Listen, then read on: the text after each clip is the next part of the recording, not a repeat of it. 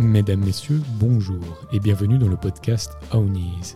Je me présente. Je m'appelle Baptiste Mabillard et je suis le fondateur de Ownies, une jeune entreprise de confiserie-chocolaterie qui va lancer sur le marché son premier produit en septembre 2022. En attendant le jour J, je vous invite, chaque dimanche à 11h, à partir à la découverte de femmes et d'hommes entrepreneurs qui sont à l'origine des plus belles marques dans l'agroalimentaire. Nous allons parler de réussite et d'échec à travers des discussions transparentes qui retracent leur parcours inspirant. Si vous souhaitez être informé des nouveaux épisodes ou des avancées de ma marque Ownies, n'hésitez pas à vous abonner à ma newsletter via le site ownies.ch. Sur ce, je vous souhaite une très belle écoute.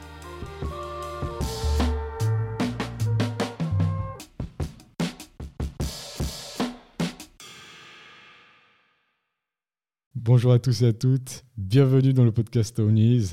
Aujourd'hui, j'ai l'immense plaisir de recevoir Jonas Schneider, le cofondateur de Agilery. Bonjour Jonas, comment vas-tu? Merci, bonjour Baptiste, très bien, très bien. Et toi?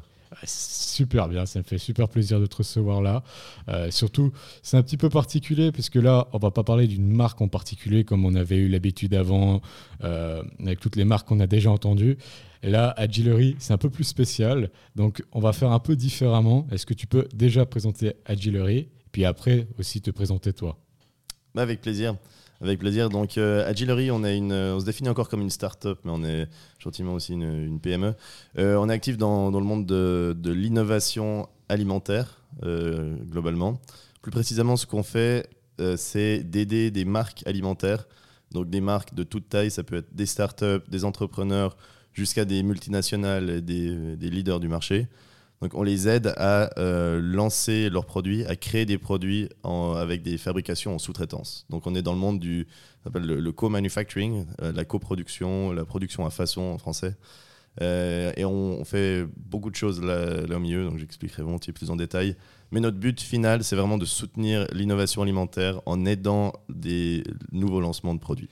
Alors, vous allez voir, ça va être extrêmement intéressant, puisqu'on va ressortir de là, on va vouloir tous lancer notre marque d'agroalimentaire, et puis c'est aussi le but. Et puis, euh, du coup, est-ce que tu arrives à, te présenter toi-même euh, mhm. euh, assez rapidement, entre guillemets? Mhm. Jonas Schneider, donc je suis, je suis vaudois, originaire d'un petit village du nord vaudois. Euh, de formation, je suis ingénieur chimiste et en biotechnologie euh, de, l'EPFL à Lausanne, euh, mais tout de suite tombé dans le monde alimentaire. Et, ça, fait maintenant, ça fait maintenant déjà trois ans que, j'ai cofondé Agilery avec, avec deux autres collègues. Et, sinon, en, dehors de ça, intéressé par un peu de tout, par de la musique, du sport, des activités en extérieur et beaucoup de diversité. Excellent. Donc déjà aussi, je remercie énormément Fabrice Seni parce que c'est grâce à lui que, mhm. j'ai découvert Agilery et du coup euh, ton parcours. Donc euh, on va commencer par la base. Comment est-ce que ça s'est passé en fait l'enfance euh, du mhm. petit Jonas dans, dans, le canton de Vaud? Ah, une, une enfance et un début de vie très agréable. C'est un, un, bel endroit. Je sais que tu es, es valaisan et tu reçois pas mal de valaisans, mais c'est aussi joli chez nous.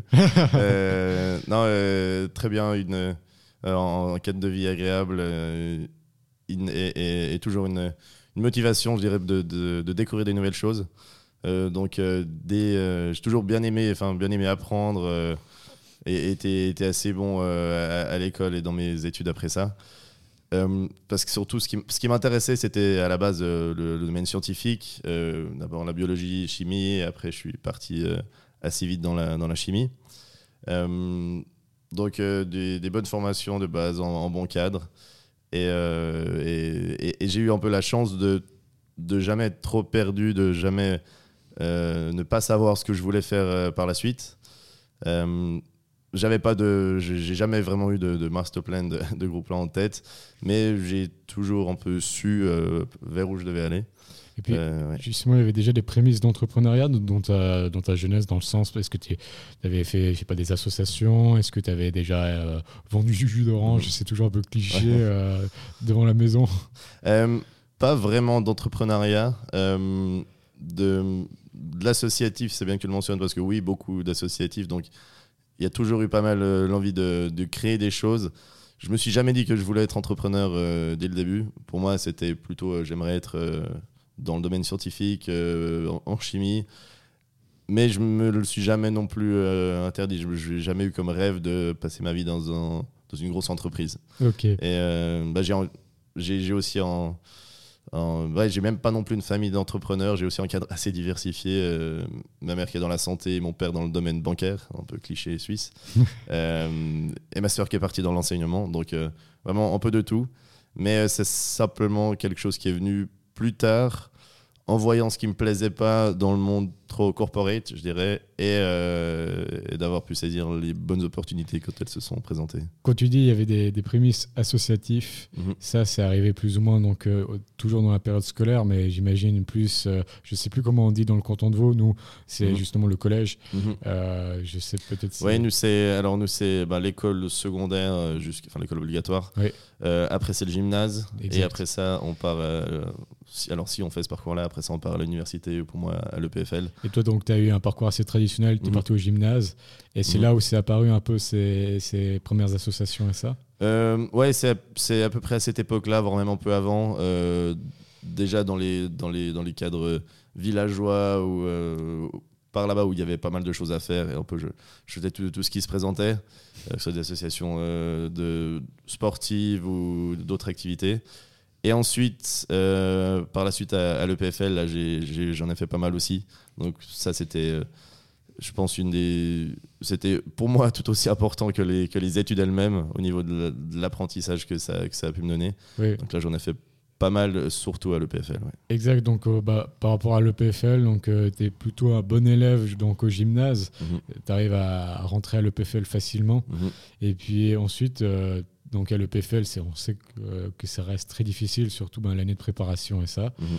Et puis euh, toi, tu as, gardé donc un excellent souvenir par rapport à, tout ça. Tu étais, je mhm. pense, toujours un élève très studieux ou, euh? Ça va. Le, le J'étais pas forcément très studieux jusqu'à là, c'est simplement que j'avais, je pense, pas mal de facilité pour, pour, le niveau pour le niveau gymnase. À l'EPFL, c'est vrai que ça a pas mal changé quand même, donc il fallait quand même travailler. Euh, je, mais, mais c'est là aussi que j'ai vu euh, toutes les activités extrascolaires qu'il y avait et qui, pour moi, avaient autant de priorité que, que les études. J'ai réussi à trouver plus ou moins une bonne balance entre les deux. C'est quand même une période très stressante, ces, ces études, et j'ai quand même réussi à m'en sortir sans, euh, sans devoir euh, y passer toutes mes nuits, heureusement. mais tu l'as dit au départ, désolé, mais tu avais fait donc l'EPFL, tu étais dans, dans, quoi exactement? Ouais, alors j'ai, comme je te disais, je savais assez bien que la biologie et la chimie m'intéressaient. Euh, j'avais fait une journée de visite euh, pendant leurs portes ouvertes et j'avais vu que c'était pour moi la section chimie qui m'intéressait le plus. Donc j'ai fait un bachelor en, bachelor en chimie et génie chimique, suivi après une année de pause par euh, un master en génie chimique et biotechnologique. Excellent. Et puis donc, euh, juste euh, clôturer le sujet associatif, c'était un mhm. peu, donc euh, à l'EPFL, c'était quel style d'association et mhm. puis quel était un peu ton rôle Est-ce que tu avais un rôle plutôt leader Justement, est-ce que tu aimais bien prendre des, responsabilités et gérer les équipes mhm. J'ai eu, j'ai fait un peu de tout. j'ai fait, j'ai fait que ce soit des, associés. Enfin, très, très rapidement, ce qui m'intéressait, c'était bah, le, le, côté peut-être technique, l'animation, les c'est un peu les, rôles de comité animation dans certaines, certaines associations, mais j'ai fait aussi d'autres choses. Euh, j'en ai fait plusieurs, que ce soit une de, coaching qui est là pour aider les nouveaux étudiants en leur organisant des événements et du soutien. Euh, j'en ai fait pour aider à mettre en place un peu tout type d'événements avec, euh, avec l'AG Poly, l'association générale des étudiants. et jusqu'à ma dernière association qui était Challenge, qui était une grosse association de euh, qui fait une, grosse compétition de ski entre le PFL et, le THZ de Zurich. Où, euh, là c'était euh, c'était de nouveau un peu de tout. J'ai jamais été la, figure centrale, les rôles de présidence dans ces associations, et c'est pas non plus ce qui m'intéresse le plus. Je préfère plus pouvoir mettre mettre en place les choses pratiques, avoir plutôt les, les mains dedans et, gérer souvent le côté, le côté technique. Et, c'est drôle quand j'entends ça, j'ai un peu l'impression que c'était un peu les prémices entre guillemets d'Agilery mhm. parce que tu dis dans le sens euh, coach, tu aidais justement mhm. les étudiants et ça. Euh, Agilery aide euh, maintenant mhm. les entreprises. Donc tu penses que ça avait un, c'est un lien, il y, a, il y a commencé à avoir un peu ces prémices où tu te disais c'est vraiment cool ce que je fais, ça serait sympa plus tard de le faire. euh, Un petit peu, mais peut-être, je dirais, j'irai pas aussi loin que ça. C'était euh, une de mes premières associations, ce, ce coaching. Mais euh, le centre de moi, ce que je faisais de mes activités là, c'était pas vraiment le, le coaching d'Eric d'étudiants. Donc Ouais. ce serait un peu, ce serait un peu faux de dire ça quand même. Ouais, ok. C'était. Euh, c'est bien, bien tenté. non, non, c'est souvent. Ouais. C'est c'est pour ça que je pose ces questions. C'est intéressant de voir en fait si justement il y avait des liens au départ euh, qui ont, qui ont Mhm. créé justement des envies pour après. Euh, Je pense que, je, dirais- je pense que ce qui a créé un peu mes envies peut-être d'entrepreneur- d'entrepreneuriat et d'indépendance, c'était quand même l'ensemble de ces associations, de voir tout ce qu'on pouvait faire dès qu'on n'avait pas forcément de, de cadre comme, comme les études où on nous dit euh, les- on doit prendre des cours, on doit faire ça et ça. Dans ces associations, on est beaucoup plus libre de faire ce qu'on veut. Euh, c'est même pas des choses euh, imposées par, par le PFL ou par d'autres cadres. On peut vraiment créer ce qu'on veut. Et c'est, à mon avis, euh, je pense inconsciemment là que j'ai un peu découvert c'est le potentiel qu'il y avait de pouvoir vraiment créer ce que tu veux quand tu le veux, simplement en, y mettant la bonne énergie. exactement. Donc je pense que c'est quand même euh, par ça que, que, que cette envie d'entrepreneuriat est née, à mon avis. Ok, excellent. Et puis justement, après, tu, donc, tu réussis euh, euh, le PFL et tu, tu prends le papier avec. Et puis Mhm. là, qu'est-ce qui se passe concrètement euh, après ça? Alors avant, ouais, avant d'avoir le... Enfin, mon premier papier était le bachelor. Avant d'avoir le master, j'ai profité de prendre une année de pause. Je me suis aussi dit que c'était le bon moment de le faire. Et, et, et comme beaucoup de choses que je décide dans ma vie, c'est pas non plus des décisions où je passe deux ans à les réfléchir, mais j'ai senti que c'était le bon moment pour faire ça. Et j'ai, ouais, j'ai pris euh, six mois de pause, comme beaucoup de gens euh, aller en Australie. Euh, c'était euh, des pauses euh, pour aussi apprendre du coup. Le... Oui, alors à la base, c'était une pause pour faire en voyage linguistique et enchaîner avec l'armée. Finalement, l'armée s'est fait après coup, et, mais du coup, ça m'a fait une bonne occasion d'avoir. euh, de pouvoir améliorer beaucoup mon anglais, d'avoir un bon niveau professionnel, ce qui m'a été crucial pour la suite. Euh, et ensuite d'avoir même quelques, quelques premiers stages déjà, et quelques expériences professionnelles euh, qui m'ont aussi toujours aidé pour la suite. Donc, euh, jusqu'à là, j'ai toujours la vision de tout ce qu'on peut faire est bon à prendre et ce sera toujours des bonnes expériences, même si c'est pas des, des choses euh, qui sont directement liées au métier qu'on veut faire. Pour moi, toutes les expériences sont, sont bonnes à prendre. Et puis après, donc euh, c'est six mois. Mhm. Puis tu reviens pour faire le master. Mhm. Ouais, donc euh, j'ai fait ensuite mon master euh, en, en génie chimique et biotechnologique, où là, on peut déjà, il y a déjà beaucoup plus d'options, on peut déjà choisir. C'est là qu'il va, où on va pas mal donner d'impact sur ce qu'on va faire après. Et là, je commençais déjà à penser au monde alimentaire. Et là, je prenais déjà des, des, des blocs de cours qui s'orientaient vers l'alimentaire. Il faut savoir que en, les deux écoles polytechniques fédérales à Lausanne et à Zurich, euh, la grosse différence, c'est qu'à Lausanne, on n'a rien dédié à l'alimentaire. Euh, tandis qu'à Zurich, c'est le cas, ils ont des masters, de, ils ont des masters entièrement dédiés à l'alimentaire. À Lausanne, pas. Les seuls quelques cours d'alimentaire sont dans le, dans le, dans le master de, génie chimique et biotechnologique. Donc euh, j'ai pris tout ce que je pouvais. Et, et heureusement, ça m'a suffi pour la suite. En y repensant, bah, j'étais bien à Lausanne, j'avais pas spécialement envie d'aller à Zurich à ce moment-là. Euh, mais c'est quand même euh, quelque chose que je recommanderais de peut-être de, de faire l'effort d'aller là-bas pour ceux qui veulent vraiment se donner les meilleures bases pour la suite. Ah oui, et puis ça permet peut-être, même si je pense que c'est l'anglais qui est privilégié, mais ça permet aussi de développer l'allemand, Mhm. euh, qui est en Suisse quand même une des langues Mhm. principales aussi. Ouais, ça c'est aussi quelque chose que j'ai cherché à faire dès que j'avais l'occasion de, de retravailler l'allemand. Donc on, on sait tous comment ça marche. On, on, en- on passe des années à la faire, euh, à, à l'entraîner jusqu'à l'école et au gymnase et après on oublie tout. Ah oui, c'est mon cas.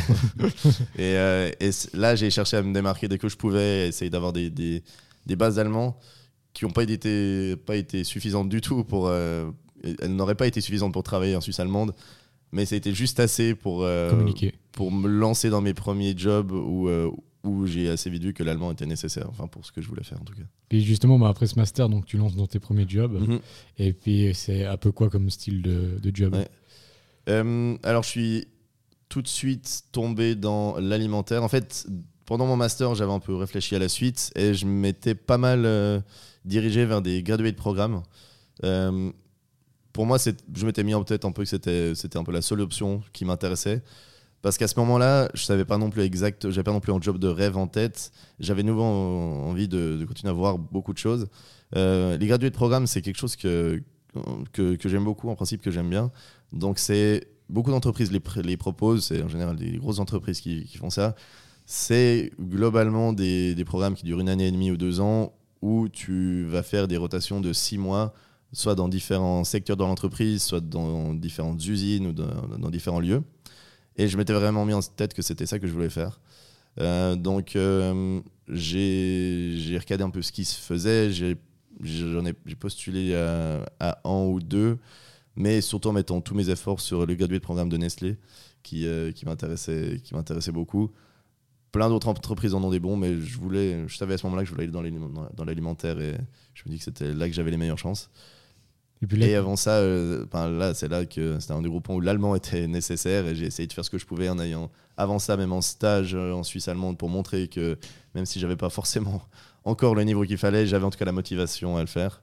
Et euh, par chance, ça, ça, a marché. Et donc là, en parlant de Nestlé et ça, tu as découvert le monde de mhm. l'agroalimentaire, mais quand même du grand, de, la, de, la, très mhm. grande production. Mhm. Et puis ton rôle donc là-dedans, c'était un peu quoi, plus ou moins euh, dans, dans, ces programmes-là, c'est euh, tu as un peu un rôle de, de, stagiaire amélioré, je dirais, où le but, c'est que tu, tu, apprennes beaucoup en peu de temps, tu apprennes rapidement, mais que aussi rapidement que possible, tu puisses apporter de la nouveauté des, et, de la valeur ajoutée. Quoi.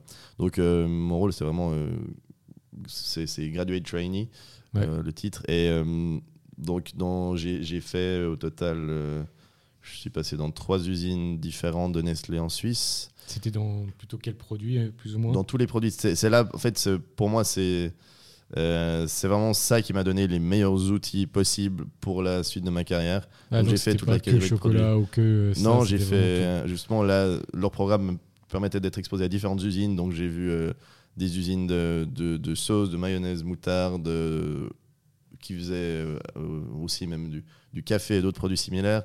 Euh, du chocolat jusqu'à aussi de la, nutrition infantile, donc une usine qui est plus proche de la, de la, de la pharma presque de l'alimentaire. Mais en, très peu de temps, j'ai vu beaucoup de choses et ça m'a vraiment donné des outils très très utiles pour la suite. En tout cas, ça donne super envie. Et mhm. puis bah, après, ça dure combien de temps à peu près? Donc le programme euh, officiellement c'est trois fois six mois et une année et demie au total. Donc euh, et à la fin, euh, tu, enfin, tu signes déjà un contrat indéterminé dans ces cas-là. Et à la fin, euh, tu, tu, regardes les opportunités qui se présentent.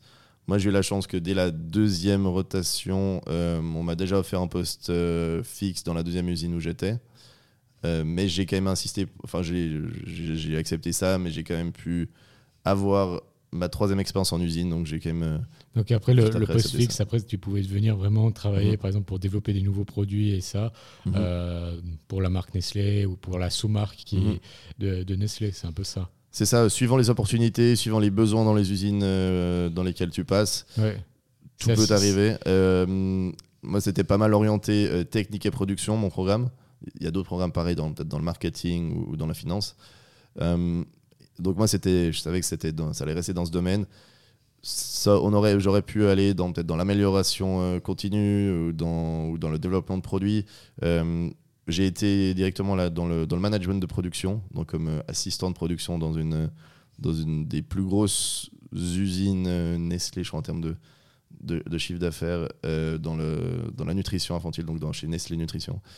Qui, Elle était où, directement. C'était à, vers, à Konolfingen, donc entre Berne et Thun. ils arrivent quand même à garder des unions suisses euh, comme ça et ça. Ils sont les, les ouais. mitrailleurs. Ouais, c'est euh, pas c'est pas facile de, de, produire en Suisse. Tout le monde le sait, la main d'œuvre est chère. Mais à l'inverse, la qualité à la marque suisse euh, peut apporter beaucoup. Et donc c'est là que ça m'a aussi fait découvrir à quel point, ben, en produisant bien, en haut niveau de qualité, c'est totalement faisable au niveau financier. Donc, c'est même une usine qui produit beaucoup plus pour l'export que pour le marché local. L'énorme majorité des volumes euh, part à l'export, beaucoup même en Chine. Donc, c'est c'est l'inverse de ce à quoi on est habitué. Euh, mais, euh, mais ça fonctionne. Donc c'est vraiment intéressant de, voir ce, ce, ce côté. C'est clair, le, gros agroalimentaire a souvent une mauvaise image, mais il y a plein de bonnes choses qui s'y passent quand même, et il y a quand même des très bons produits. Oui, on a des, des grandes entreprises qu'on va pas citer qui Mm. ne font pas ça. Par exemple, ils vont aller Mhm. chercher à se mettre dans des pays où les- la main-d'œuvre coûte très- vraiment pas Mhm. cher et la matière première non plus. Et puis derrière, ben, ils vont revendre leurs produits quand même ici en Suisse et ça. Et, et là, c'est vrai que, Mhm. c'est- quand même euh, bravo hein, de, de garder euh, cette belle Ouais. image et ça. A- alors le- le- le- l'outsourcing de, ces productions, c'est toujours en gros, en gros sujet. Toute grosse entreprise passe par là, donc c'est clair. Je trouve c'est dur de dire cette entreprise est mauvaise, celle-là est bonne, parce que ces, ces monstres de l'agroalimentaire sont, sont tellement gros qu'il y aura des parties qui vont faire, euh, qui seront très bien, d'autres parties beaucoup moins bien. euh, mais tout le monde à cette échelle-là doit passer un moment par, euh, ouais, par penser au côté financier. Et malheureusement, ça veut parfois dire, ça veut parfois dire délocaliser des productions. Euh, on a entendu des nouvelles ces temps, de, peut-être surtout en Suisse, on est assez sensible à ça. D'autres pays le sont, le sont moins. Des, des productions suisses locales, des marques au- auxquelles on est attaché qui partent à l'étranger. Oui. C'est clair, d'un point de vue euh, émotionnel euh, et même au niveau de la marque, ça fait souvent mal. Mais ça, suivant à quelle échelle on pense, souvent ils pensent à l'échelle globale. Ces Surtout que souvent, c'est des marques qui gardent l'identité très suisse Mhm. par euh, Mhm. n'importe leur communication parce qu'ils ont pris un truc suisse pour leur packaging et Mhm. ça. Mais derrière, bah, ils sont quand même plus, ils n'ont plus rien Ouais. vraiment qui est réellement suisse. Bah, heureusement, euh, les, euh, les, les lois suisses sont quand même très euh, bien faites, peut-être parfois trop quand on veut lancer sa marque, mais euh, c'est assez protectionniste au niveau de l'utilisation de la marque suisse, du drapeau suisse, du Swiss Made. Oui. Tout ça est très très régulé. Ce qui fait que tu es en général assez sûr quand tu vois une dra- un, drapeau suisse sur un produit Que ou n'importe quelle mention à la Suisse que il y, a- il y a un fort lien avec le pays. Donc Oui. tu peux pas du tout dire. euh, tu pourras dire que c'est un produit développé en Suisse à la limite, mais pour rien que bêtement avoir le droit de mettre une croix suisse, même si c'est pas une, un, un logo protégé, une marque déposée, il y a beaucoup de règles qui vont s'appliquer. Mais c'est hyper intéressant en tout cas d'entendre ça. Et puis surtout, quand tu parles, on voit que ça a été des périodes euh, hyper enrichissantes. Et puis euh, c'est motivant. Ça donne Mhm. envie aussi euh, de faire la même chose. Ouais. Et puis donc du coup, là, donc, tu t'amènes chez Nestlé. Et après, l'étape suivante, c'était... euh, Euh, alors j'ai passé euh, ben, au total, euh, j'ai passé au total presque trois ans chez Nestlé. Euh, c'est une expérience, comme je disais, très enrichissante. euh, Ah oui. J'ai beaucoup aimé. Une énorme Après, base aussi qui- pour le, le futur. ouais. J'aurais pas réussi à faire, euh, arriver où j'en suis, à faire ce que j'ai fait sans ça, à mon avis. C'est un peu un, pour une métaphore, c'est un peu le cours de solfège qui t'a permis Mhm. de, après de pouvoir jouer vraiment de l'instrument, savoir exactement comment faire. C'est ça. Je pense qu'il faut, euh, avant de, de- de tenter, euh, si tu veux rester sur cette métaphore, avant de tenter des solos, il faut quand même savoir un petit peu euh, jouer, euh, jouer ses instruments de base avant. avant. Joli Avant de ça. faire des folies. hein. On a trouvé une belle métaphore. là. Ouais. Et puis- Ah, il y, a- il y a de quoi faire. On utilise pas mal euh, ces, ces métaphores. Ah, ça, ça aide à visualiser d'une manière différente certaines choses. C'est pas mal, c'est le principe des fables d'ailleurs. Ouais, Mais, mais du coup, là, donc, tu as duré trois ans, c'était Mhm. excellent. Ouais, et donc ça m'a ça m'a fait avoir plein de bonnes choses, mais aussi euh, ça m'a fait réaliser assez rapidement que, comme je disais avant, j'aime beaucoup la diversité, j'ai besoin de choses qui bougent vite, et que en- de- des problèmes majeurs de ces grosses entreprises, et ils, ils le savent eux-mêmes, C'est la lenteur. la lenteur, la lourdeur de tout ça, la, Le manque d'innovation. Ouais, ils, sont, ils peuvent être bons en innovation, mais c'est des innovations qui prennent un temps énorme à être mises en place. Et même, ils sont quand même très forts là-dedans. Euh, ils, ont, ils ont des énormes budgets de recherche. Mais moi, dans, mon poste que j'avais là et dans les postes que je voyais qui, m'attendaient, ça allait être un peu trop euh, en chemin euh, tout tracé, établi et souvent avec un scope un peu trop réduit. Et, euh, je réfléchissais un peu à comment je pouvais changer ça, soit, en interne à trouver d'autres solutions, soit je, commençais à réfléchir du coup à ce moment-là aux, startups, à l'entrepreneuriat, parce que on voit le, le- l'expansion incroyable des startups du monde alimentaire et ça m'attirait pas mal d'avoir quelque chose qui bouge rapidement comme ça, sur lequel tu peux avoir un, un gros impact et faire de nouveau un peu ce que tu veux, avoir cette liberté. Et, euh, et à quand, je, quand je commençais un peu à vouloir autre chose, du coup j'ai commencé à chercher et par chance j'ai trouvé, euh, j'ai trouvé euh, mon, mon premier cofondateur, Marcin, qui Quand tu dis trouver, c'était, ça s'est passé comment en alors, fait? c'était bah, de nouveau par, par chance, entre guillemets, mais un peu une chance provoquée, où j'ai passé pas mal de temps simplement à chercher sur Internet des offres d'emploi, quelle start-up euh, était en train d'être créée dans le monde alimentaire, qui est-ce qui embauchait. Et là, totalement par hasard, je suis tombé sur une annonce de, de, lui, de Martin, qui, qui lançait Agillery. Donc il avait déjà même le logo, le nom de la marque, et un concept plus ou moins précis de ce qu'il voulait faire avec ça, qui est maintenant assez loin de ce qu'on fait en pratique. Mais ce qu'il expliquait sur, euh, sur cette annonce, ça m'a tout de suite parlé. Donc c'était, euh, ça parlait d'aider des, d'aider euh, en gros des, des, marques à lancer, de, de, centraliser les connaissances sur la production sous-traitance et qui cherchait quelqu'un de, de, jeune, dynamique, motivé, avec de l'expérience dans la production alimentaire, dans différentes catégories de produits. Et j'ai tout de suite, ça m'a parlé. J'ai tout de suite eu en gros tilt et je lui ai écrit le, tout, immédiatement et on a eu un appel euh, un jour après, je pense. Et j'ai vu que c'était exactement ce qui me plaisait. Donc, d'avoir une diversité, une rapidité d'innovation, mais aussi une liberté et, euh, et, de pouvoir avoir un impact sur pas seulement en produit super intéressant, une catégorie de produits, mais à peu près toute catégorie de produits possibles. Et puis là, vous vous mettez ensemble, mais lui, du mm. coup, il avait déjà, à part le logo et ça, il avait quand même avancé euh, un peu, ou bien il était quand même vraiment au départ? Ben, Un peu, mais euh, non, il avait quand même fait, fait des bonnes choses et, et, fait surtout quelques tests, donc euh, un ou deux projets pilotes. Mais je pense que lancer tout seul, c'est très très dur. à moins, c'est possible, certains le font et, et, et ça peut très bien fonctionner. Mais quand c'est quand on parle surtout dans ce cas-là, c'est un scope assez, assez large. Je trouve que rassembler les forces, ça va, ça va avoir dix fois plus de pouvoir. Donc, euh, je on, on, a un peu travaillé ensemble, un peu en période test, pour, euh, pour voir comment ça se passait. C'est aussi pas facile de, de, se mettre avec des gens pour créer une marque. Donc, je dis, c'est. C'est bien de rassembler les forces, mais ça peut aussi être très difficile de, de trouver les bonnes synergies, d'avoir les bonnes personnes. Parfois, faire ça avec des amis, ça peut être bien, comme pas bien du tout, euh, parce que peut-être que tu vas pas oser leur dire les, choses.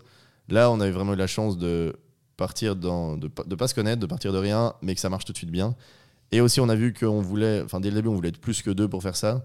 On voulait être idéalement trois, et aussi euh, par chance, mais euh, ouais, nouveau à peu près par chance en fait, on, a, on a trouvé notre troisième cofondatrice, Bénédicte, juste quelques mois plus tard. Donc c'est on est vraiment les trois, les trois cofondateurs. L'idée est partie d'une personne, ensuite euh, les deux autres ont rejoint. Mais en quelques mois, on avait une bonne base et surtout en, excellent euh, pressentiment de, que ça allait fonctionner, nous trois ensemble. Et puis à trois, c'était justement pour éviter euh, la confrontation du 50-50, où là, du coup, ben, théoriquement, dans un scénario catastrophe, mm. il n'y a plus rien qui avance, ou bien c'était seulement parce que trois, c'était intéressant Je saurais pas dire, c'est vrai que Trois en général, je trouve c'est bien que d'avoir euh, en avis qu'entre en autre. Euh, j'aime bien ce nombre impair et je pense que c'est pas pour rien que tous les, tous les comités, euh, enfin en général les comités jusqu'au conseil fédéral sont des nombres impairs, tu vois, des 5-7 personnes. donc 3 c'était quelque chose qui allait bien sans avoir une lourdeur ou d'être plus que ça. Et surtout d'avoir des. Ça, peut, ça, ça apporte déjà beaucoup plus de compétences. Donc là, on a, les trois cofondateurs, on a apporté des compétences très très complémentaires. moi du côté opération, management de production et amélioration continue. Euh, avec euh, un côté euh, pas mal innovation, business et un très gros drive et une très bonne vision. Et notre troisième cofondatrice, Bénédicte, qui apportait le côté technique et du côté le, côté vraiment technologie alimentaire et connaissance du produit et une énorme expérience dans, le, dans, dans, les retours consommateurs dans, pour aussi presque toutes les catégories de produits. Donc, mettre ces trois forces ensemble, ça a permis de faire quelque chose que, qui aurait, à mon avis, jamais été possible pour, avec juste une ou même deux personnes. C'est excellent. Et puis, ben, j'imagine que là, euh, ben, vous avez divisé le capital en trois mhm. et que là, la société, du coup, elle a été, euh, elle a été créée et ça, vous avez fait en ordre. Et puis après, ben, c'est toujours la même chose. C'est, c'est les débuts. Euh, souvent, c'est une traversée du désert mhm. et ça. là, vous attaquez quand même un, un univers, ben, du coup, que je connais pas du tout aussi bien que vous, euh, parce que j'ai pas la même expertise, mais qui reste très difficile, mhm. qui est quand même vraiment concurrentiel. Après, bon, là, ce que vous, ce que vous faites, c'est très original, mais les marques, c'est très concurrentiel. Il y a beaucoup de marques de bière, il y a beaucoup de marques de ça, de ça. Donc, euh, les débuts, c'était un peu comment? C'était intéressant. Euh, c'est clair, il y avait un peu ces deux facettes de le côté un peu administratif, créer une entreprise, faire tout ça dans, faire tout ça dans l'ordre et pas et éviter des problèmes plus tard. Et l'autre côté, ben, le, vrai travail, donc euh, trouver euh, ce, qu'on appelle ce, market fit, qui est très important pour pour des, des, offres un peu innovantes, où là, ce, ce, service, ce concept qui en fait n'existait pas vraiment. Donc c'est clair, si tu lances une marque en produit, euh, une nouvelle boisson ou un nouveau chocolat, comme dans, comme dans ton cas, euh, tu, euh, tu, tu, sais concrètement ce qu'elle produit. Tu, dois faire, tu sais un peu quelles analyses de marché tu dois faire pour voir est-ce que les consommateurs ont envie de ça ou pas.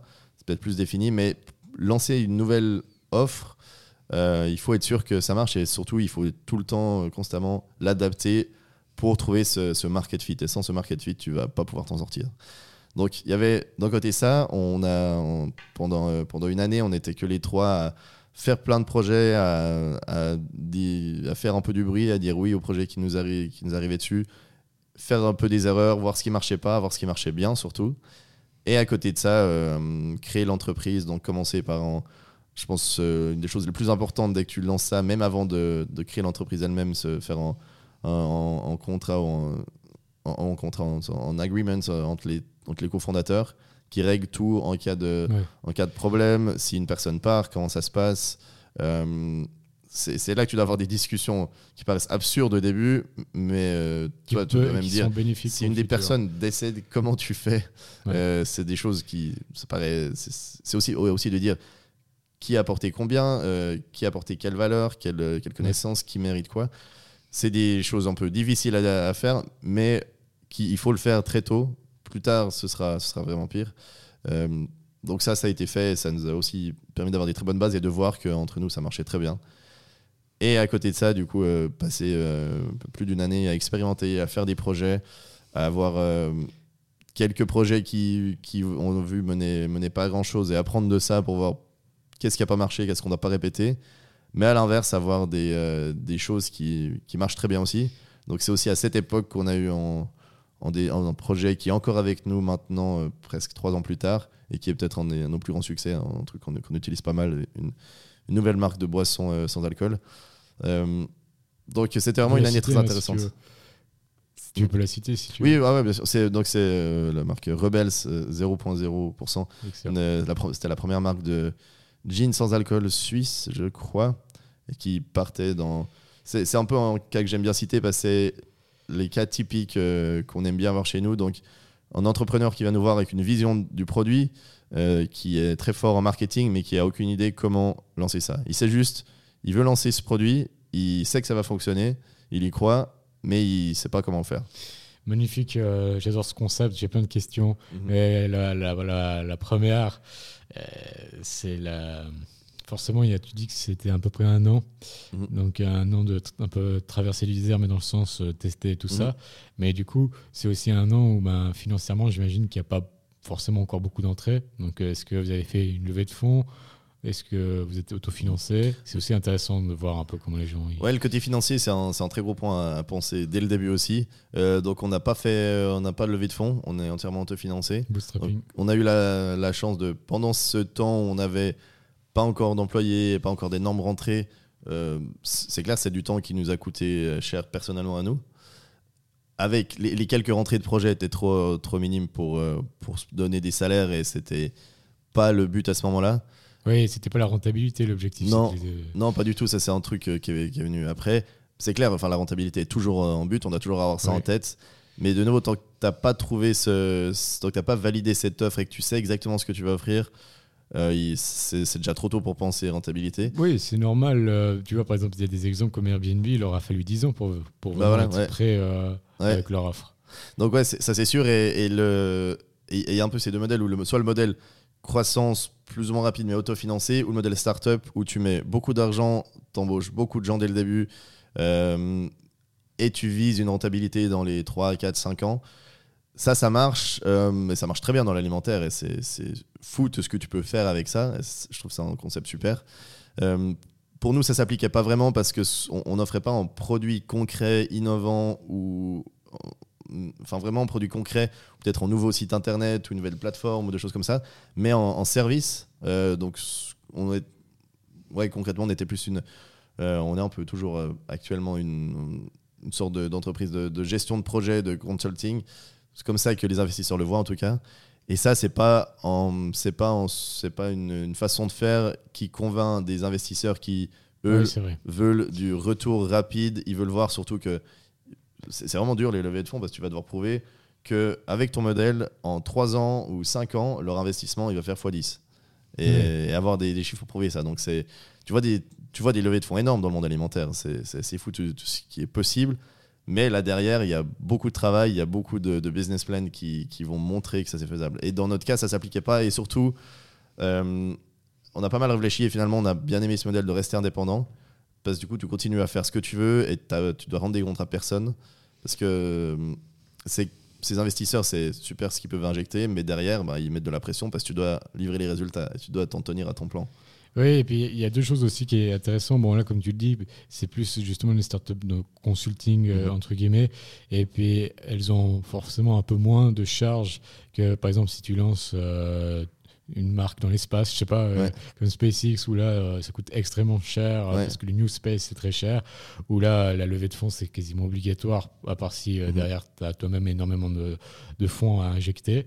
Et puis la deuxième chose aussi, le, le bootstrapping, le, bootstrapping, pardon, a des fois une mauvaise image mm, parce que justement il dit c'est un peu la tortue qui va bon dans le, le cas de la fable Mm. de la livre la tortue c'est mieux d'être une tortue mais aussi ce qui est intéressant c'est qu'au final bah, c'est de l'argent qui est gagné donc euh, s'il y a une plus grande valeur avec l'argent, on la dépense pas euh, très facilement. Et ça, c'est un peu un risque quand on fait une grosse levée de fonds. C'est euh, voilà, ben, tout de suite recruter énormément de gens et avoir beaucoup, beaucoup de dépenses. Mhm. Et peut-être avoir moins conscience de la valeur de, de justement de l'argent et l'importance de bien l'utiliser. Ça, c'est vrai, ouais. Ça, c'est c'est vrai que si tu, tu fais des levées de fonds comme ça, t'as- à mon avis, tu as intérêt à avoir en, en financier quelqu'un expérimenté dans ce domaine, solide dans l'équipe. Parce que ça peut être grisant. Tout d'un coup, tu, tu te retrouves avec des, des millions euh, sur un compte en banque. Ouais. Et, et tu vois plein d'exemples euh, dans le monde. Ah Des, oui, des- des gens qui, euh, tu vois, un, un gars qui lance sa start-up et qui après, euh, voilà, ce genre de, ce genre de choses, et qui euh, tout de suite achète, achète des, des super voitures pour tout le management. oui. Ou alors des, entreprises qui ont une cent- des centaines de personnes et qui ont levé une centaine de millions et qui tout d'un coup, qui, tout coup, se cassent la gueule parce que euh, c'est pas rentable. Donc c'est clair, c'est en- c'est vraiment difficile. Mais comme tu- le, le premier point que tu disais, ben, c'est clair, nous, la, la chance qu'on a avec ce qu'on fait, c'est qu'on n'a pas. Enfin, nos, nos plus gros coûts, c'est clair, c'est le- c'est- c'est- c'est les gens, c'est le coût personnel. Ouais. Euh, donc euh, on n'a pas eu besoin non plus, c'est ce qui a aussi poussé la décision, on n'a pas eu besoin de lever, de lever des fonds parce qu'on n'avait pas de gros investissements. Donc là, c'est plutôt en coût opérationnel. Plus on grandit, plus on coûte cher. Mais euh, c'est pas quelque chose où on avait besoin de millions pour se lancer. Oui, et puis après, je sais pas tes associés, mais par exemple, toi, tu avais quand même eu quelques années déjà de travail avant, qui a quand même pu te permettre d'avoir un peu une base euh, où tu n'es pas obligé de te verser tout de suite un énorme salaire euh, et tu peux tenir un petit peu. Oui, alors euh, ça, euh, je- en tout cas, j'étais clairement le moins expérimenté de l'équipe. Moi, justement, j'avais que quelques années d'expérience. Les autres, euh, ils, ont, ils ont chacun une quinzaine, quinzaine d'années. Donc j'étais un peu le junior de l'équipe. Donc c'était pas non plus, euh, c'est pas non plus trois jeunes motivés qui sortent des études et qui se lancent et qu'est-ce que ça donne. Donc ça, c'était aussi une grande chance pour moi de pouvoir bénéficier de leur expérience et d'apporter moi un peu mon point de vue et des nouveautés. Donc euh, j'ai pas mal, euh, beaucoup appris d'eux. Mais sinon, c'est clair que, comme je disais avant, je pense j'aurais pas osé faire ça et je pense pas que j'aurais pu faire ça, j'aurais pas pu être pris au sérieux sans avoir mon expérience un peu corporate avant. Quoi. Donc certains peuvent se lancer à la sortie des études dans des startups, mais moi j'ai beaucoup, enfin, beaucoup apprécié avoir une, expérience, une vraie expérience de travail avant. Excellent. Et donc, du coup, euh, pour revenir sur cette année donc, euh, de traversée du désert, euh, donc il y a eu ben, la- l'aspect financier, on sait que c'était du bootstrapping. Et puis maintenant, ben, forcément, il faut, j'imagine, développer ce carnet d'adresses avec les industriels, parce que c'est ça aussi votre force, Mhm. c'est de connaître les bons industriels aux bons endroits. Et puis ben, accueillir aussi les nouveaux projets, faire en sorte qu'ils nous trouvent. Parce que voilà, Ouais. Et, ça, un peu, euh, est-ce que tu arrives à dire quelques mots là-dessus Ouais, bah c'est euh, c'est un peu le, plus gros travail qu'on a eu et qu'on a encore. Euh, tout ce qu'on fait donc euh, dépend du, du, réseau qu'on crée, donc pour les, partenaires industriels avec qui on travaille. Et, c'est- et, et de l'autre côté, il faut, des, il faut des clients, il faut des projets. Donc au, début, c'était beaucoup de bouche à oreille. On a eu vraiment de la chance. Jusqu'à maintenant, presque tous les projets qu'on a eus qui nous sont, qui nous sont ouais, qui, qui, nous ont trouvés. Donc, c'était vraiment des gens qui nous trouvaient euh, par bouche à oreille, par des recherches Google, par euh, demander à cette personne s'ils connaissent quelqu'un qui peut aider avec ça, par des événements du monde alimentaire. Donc aussi la chance que là-dedans, il se passe beaucoup de choses, donc on a pu se faire connaître par là. Donc euh, on a, on a pendant une année, on a peut-être eu 5, 10 projets, des personnes qui nous ont contactés et on a fait des choses avec eux. Mais les, les six mois d'après, on a eu quatre, fois, quatre fois ce nombre-là parce que l'effet un peu boule de neige et les gens qui voient qu'il y a un service qui existe dans ce domaine-là et et ça c'est vraiment un truc que, que j'aime bien répéter, c'est que si, si euh, les gens savaient que, ça, que ce service existe, euh, on, en aurait, euh, on, en on aurait mille fois plus de demandes. C'est vraiment, on, a quelque chose où on, sait que c'est un besoin et notre but, c'est vraiment juste que les gens savent qu'il y a un soutien qui existe dans ce domaine-là. Que les marques, que les entrepreneurs ou quand même des, grosses entreprises sachent que quelque chose en soutien existe dans ce domaine. Et si ça, ça fonctionne, on n'a plus trop de problèmes à, trouver des nouveaux projets. Ah j'imagine c'est plus délicat parce que par exemple moi quand j'ai imaginé moi euh, mon entreprise, ben forcément j'ai pas entendu euh, que, que, vous existiez et c'est peut-être un peu dommage parce que j'aurais peut-être profité dès le départ, mais euh, c'est là où c'est, je pense, c'est important de maîtriser aussi le SEO de Google par rapport à quand quelqu'un tape comment, je sais pas, faire du chocolat, et d'être bien placé dans ces mots-clés. Vous avez une stratégie un peu euh, pour vraiment essayer de se faire connaître le plus possible euh, Ouais, c'est marrant, ça c'est quelque chose que j'ai entendu vraiment souvent euh, des, des, entrepreneurs, des, des, des, propriétaires de marques qui me disent Ah si, seulement j'avais entendu parler de vous il y a six mois ou il y a une année.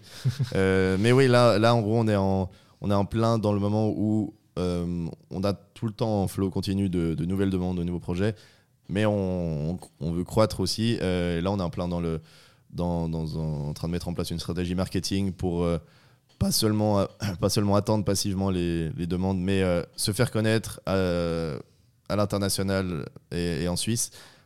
Mon but, notre but, c'est vraiment que n'importe qui qui veut lancer sa marque ou qui est du monde alimentaire sache qu'un soutien existe dans ce domaine-là et qu'on est là pour aider. Et puis là, vous utiliserez dans l'idéal, ou vous utilisez déjà principalement, j'imagine, les réseaux sociaux, parce que c'est là où ça tourne beaucoup. Peut-être les médias aussi mm. euh, plus traditionnels. Il y a plutôt une, stratégie euh, bien rodée par rapport à ça euh, On n'a pas une stratégie très claire, parce que de nouveau, on a une. enfin, pas encore, parce que vu que c'est aussi un peu un service un peu nouveau, on doit, on doit tester des choses. Mais globalement, il y a un peu les deux facettes. Il y a le côté innovant, enfin, réseaux sociaux, c'est clair, c'est un endroit où on doit être LinkedIn, soit, surtout sur LinkedIn dans notre secteur, mais aussi euh, des, des, réseaux plus nouveaux comme, que, comme Instagram ou des parce que les marques qui se lancent, on, a certains de nos clients qui sont partis seulement d'une marque Instagram, qui ont développé leur, euh, leur business de vendre des nouveaux, euh, en exemple que j'ai des nouveaux cakes vegan que à partir d'Instagram. À partir de là, ils ont créé un business entier, ils ont ouvert leur, leur shop. Et au bout d'un moment, elle a dû outsourcer cette production et nous trouver. Donc, c'est aussi sur ces réseaux-là qu'on doit être. Mais l'industrie alimentaire, ben, elle a cette nouvelle facette super intéressante, innovante, jeune. Mais c'est aussi une vieille industrie. Euh, c'est aussi ça le, problème qu'on a souvent.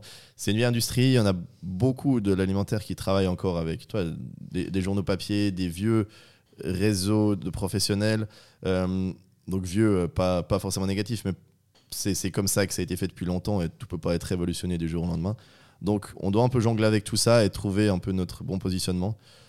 Donc on fait, on fait un peu de tout. On est, on est aussi passé dans des, on est aussi passé dans des journaux papier. Euh, en Suisse ils ont plusieurs publications dédiées à l'alimentaire que beaucoup de gens lisent, euh, mais qui sont des publications presque papier. Donc c'est aussi euh, intéressant d'avoir ces différentes facettes et pas, et pas de tout centrer seulement sur les réseaux sociaux. Ok, hyper intéressant. Et puis si on, soulève le capot, du coup, mhm. par exemple, moi, là, j'ai une idée. Mhm. Maintenant, ma comment ça se passe en mm. fait et qu'est-ce que vous proposez concrètement en fait? Ouais.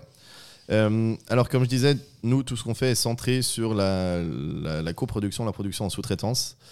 Euh, ce qu'on fait concrètement, c'est qu'on va, on, va t'aider à partir, enfin ce qu'on peut faire en tout cas, à partir d'une idée de produit. On commence au moins à partir d'une idée de produit ou d'un briefing. Bah, disons que c'est des mandarines. Bah voilà, ah, des mandarines. Bah alors, on fait quand même des produits transformés. Donc, on fait quand même que des produits transformés, emballés. Donc, on est dans le secteur des CPG, donc le Consumer Packaged Goods, donc des produits emballés. Si, euh, si tu veux des, produits frais, ce sera euh, en général, tu n'auras pas spécialement besoin de transformateurs et tu n'auras peut-être pas besoin spécialement d'aide.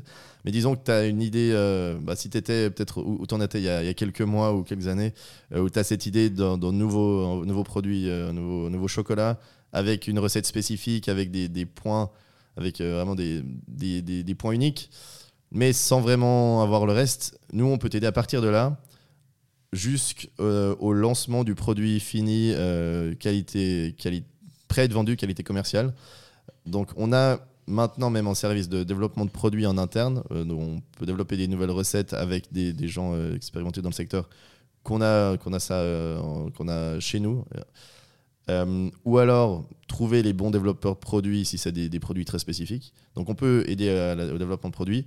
Ensuite, le centre de notre expertise, ça va être trouver comment produire ça en, quantité soit industrielle, soit ce qu'on aime le mieux et ce qui est le plus, c'est plus, plus souvent le cas, c'est dans des quantités réduites, dans des petits batchs. Parce que quand tu lances une marque innovante, tu vas pas directement lancer un million de pièces. Et ironiquement, c'est plus facile de trouver une usine qui va te produire un million de pièces que 500. Euh, Donc, on va aider à trouver les bons partenaires de production.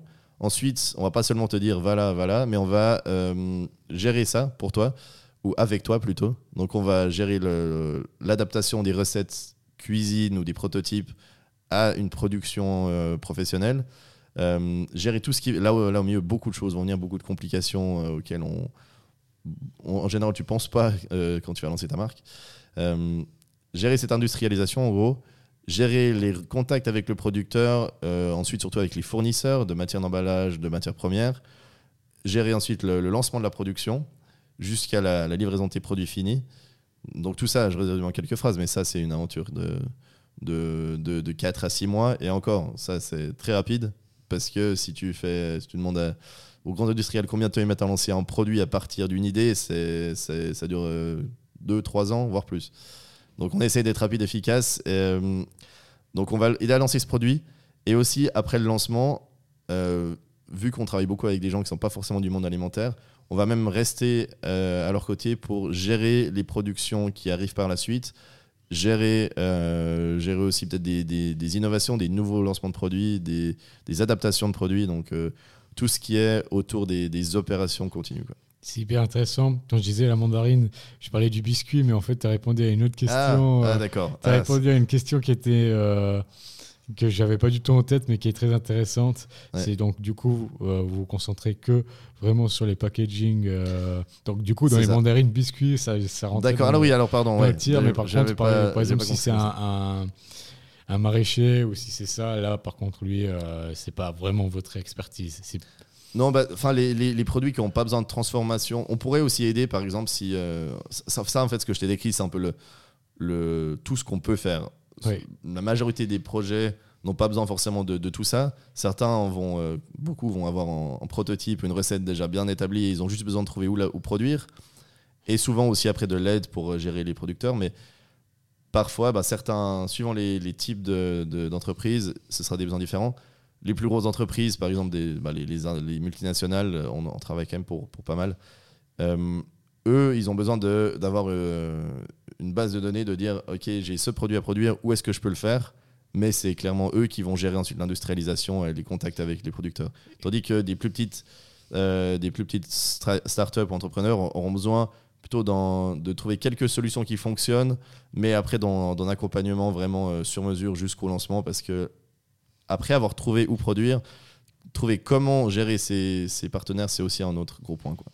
C'est excellent et c'est hyper intéressant parce que du coup, euh, je pourrais très bien imaginer que, je sais pas, par exemple, j'ai des hectares de salade et que je cherche un partenaire pour les laver et les emballer. Euh, je pourrais très bien aussi faire appel à, vos services, par exemple. Oui, oui, oui, ça, euh, ça, ça sans problème.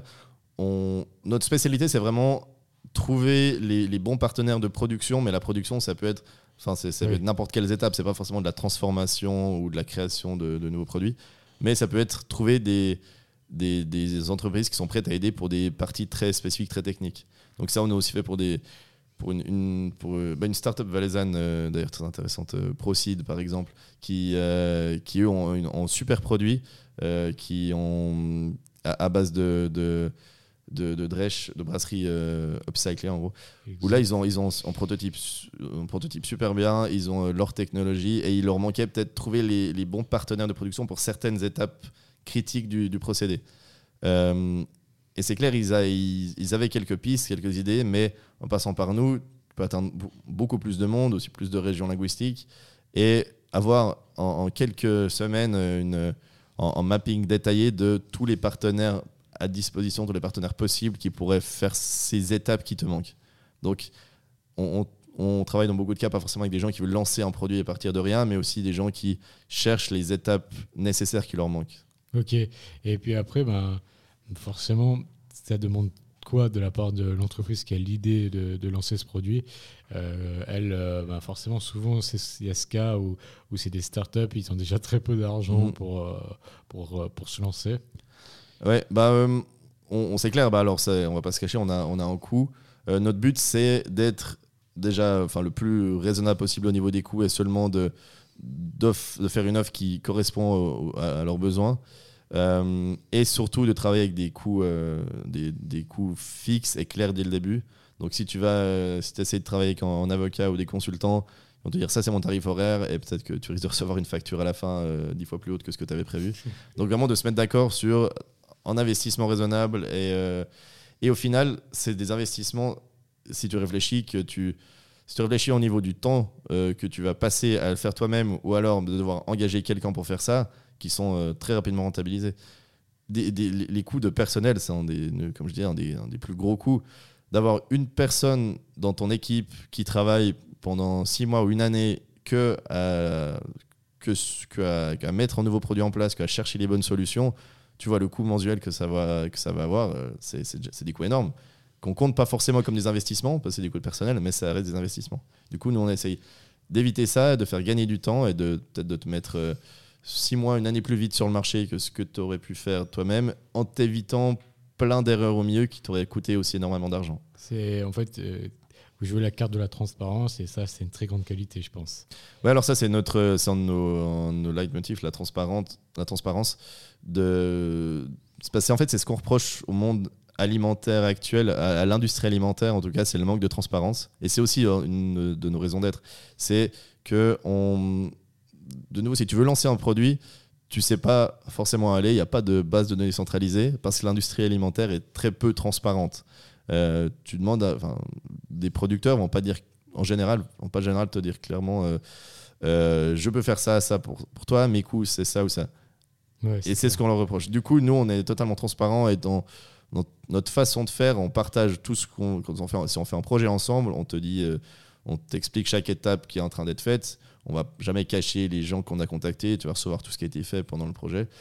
Mais, euh, mais vraiment, ça, ça c'est au niveau du, du déroulement concret lui-même. Mais c'est nouveau euh, important de, je trouve de, de, répéter notre raison d'être, c'est aider l'innovation alimentaire en répondant à ces gros problèmes de désorientation de, de, nouvelles marques qui ne savent pas comment faire pour se lancer et qui peut-être meurent un peu trop vite, euh, de, manque de transparence, d'énormes investissements à cause de, grosses quantités minimales et, euh, et, tous ces, problèmes qui ralentissent un peu trop l'innovation alors qu'il y a un énorme potentiel. Non, c'est incroyable. Euh, déjà, bravo pour tout ça et d'avoir imaginé, puisque c'est vrai que moi j'ai aussi été confronté à ça, de devoir taper sur Internet euh, industriel, machin, et c'est très très très compliqué.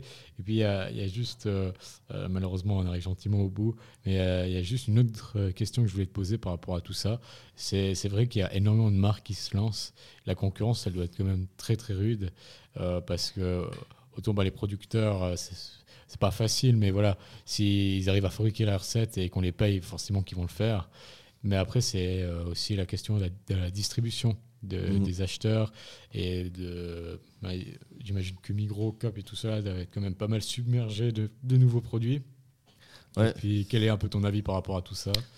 Ah, La concurrence, c'est sûr, dans le monde alimentaire, elle est énorme.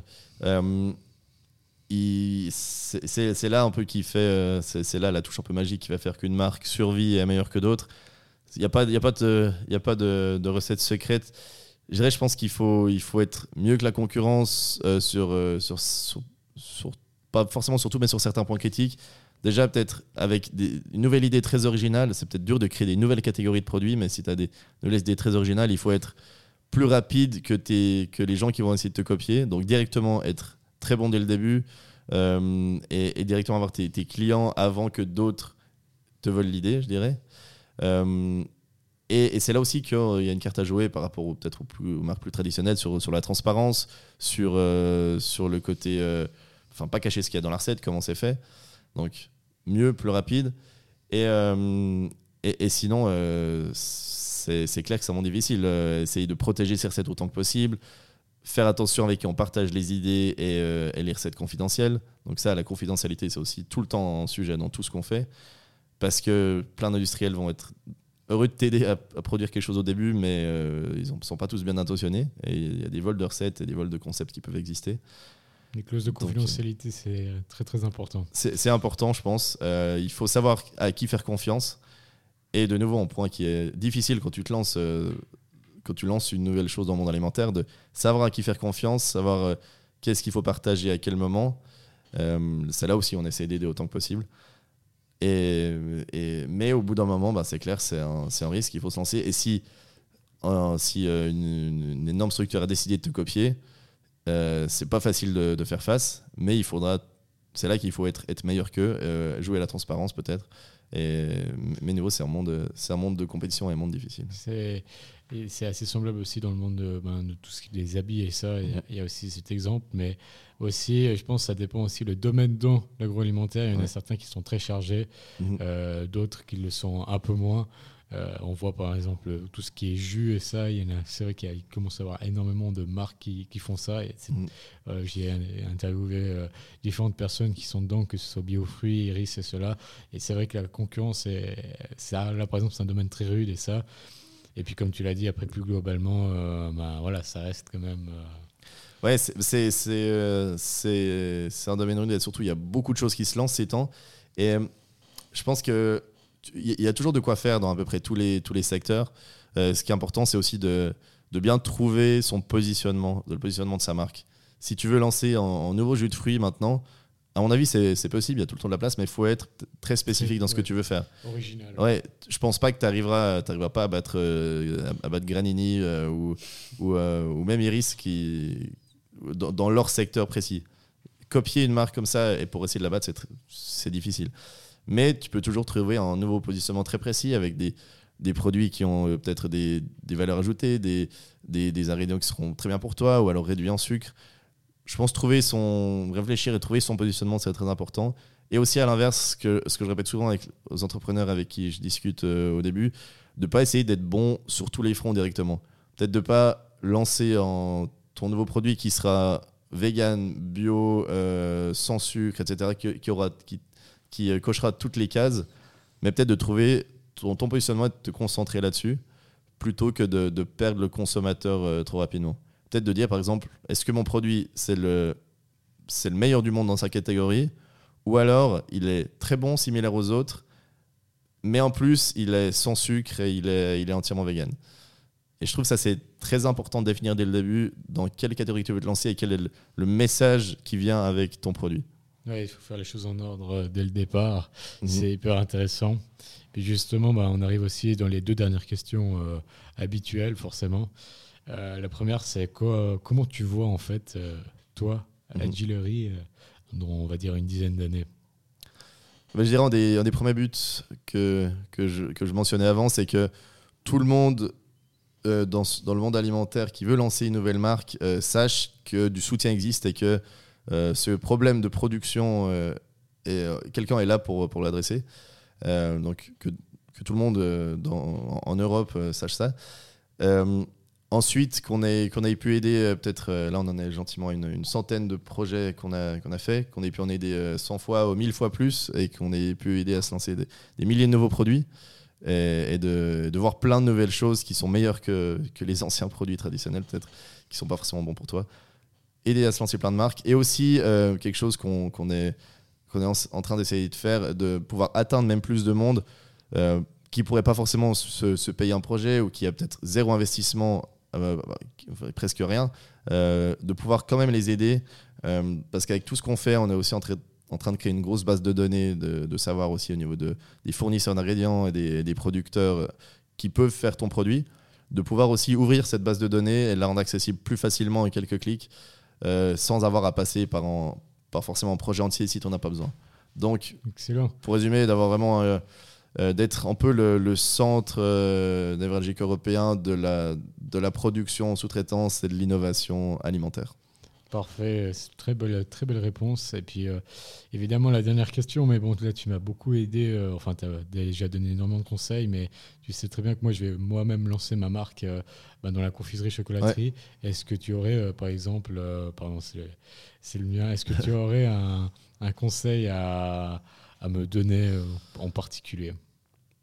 Euh, euh, en, particulier, je dirais, enfin sans, sans un point précis, mais globalement, je dirais surtout provoque ta chance, mets toutes les chances de ton côté. Il, faut quand même ce, coup de chance pour que, pour que ta marque fonctionne et, et, batte les autres et, soit encore là dans, dans 5 ans ou 10 ans aussi. mais tu peux, ce que tu peux faire, c'est mettre toutes les chances de ton côté. Euh, créer les opportunités, euh, comme je pense que tu étais déjà pas mal en train de le faire, euh, même à, faire du bruit autour de la marque avant le lancement. Mais voilà, crée, ta propre chance et, saisis-la dès qu'elle sera là. Excellent. Bah, bah, Jonas, c'était un plaisir en tout cas de discuter avec toi. Bravo pour cette aventure qui est à Gillery. Bravo aussi pour ton parcours qui est très intéressant. Et puis, vraiment, merci beaucoup pour tous ces conseils. Et puis, de nouveau, je conseille à tout le monde qui a envie de lancer une marque, bah maintenant vous savez que ça existe à Gillery.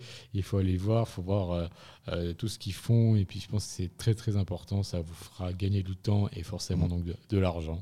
Donc euh, merci Jonas. Merci beaucoup à toi et puis bonne chance tout de bon avec, avec ton propre lancement. Merci bien. Et puis merci à vous tous d'avoir écouté cet épisode. Comme d'habitude, partagez-le un maximum. Euh, laissez un commentaire si ça vous a plu. Et puis on se retrouve la semaine prochaine, comme d'habitude, pour découvrir un parcours dans l'entrepreneuriat, homme ou femme, euh, euh, avec toujours un énorme plaisir. Merci à tous. Vous venez d'écouter Aounis, un podcast qui retrace le parcours inspirant des femmes et des hommes qui forgent le monde de l'agroalimentaire. Si vous avez apprécié cet épisode, n'hésitez pas à vous abonner et à le partager autour de vous. Vous pouvez également être informé de l'avancée de ma marque de confiserie chocolaterie Aounis en vous abonnant à la newsletter disponible sur le site aounis.ch. Merci et à dimanche prochain pour un nouvel épisode.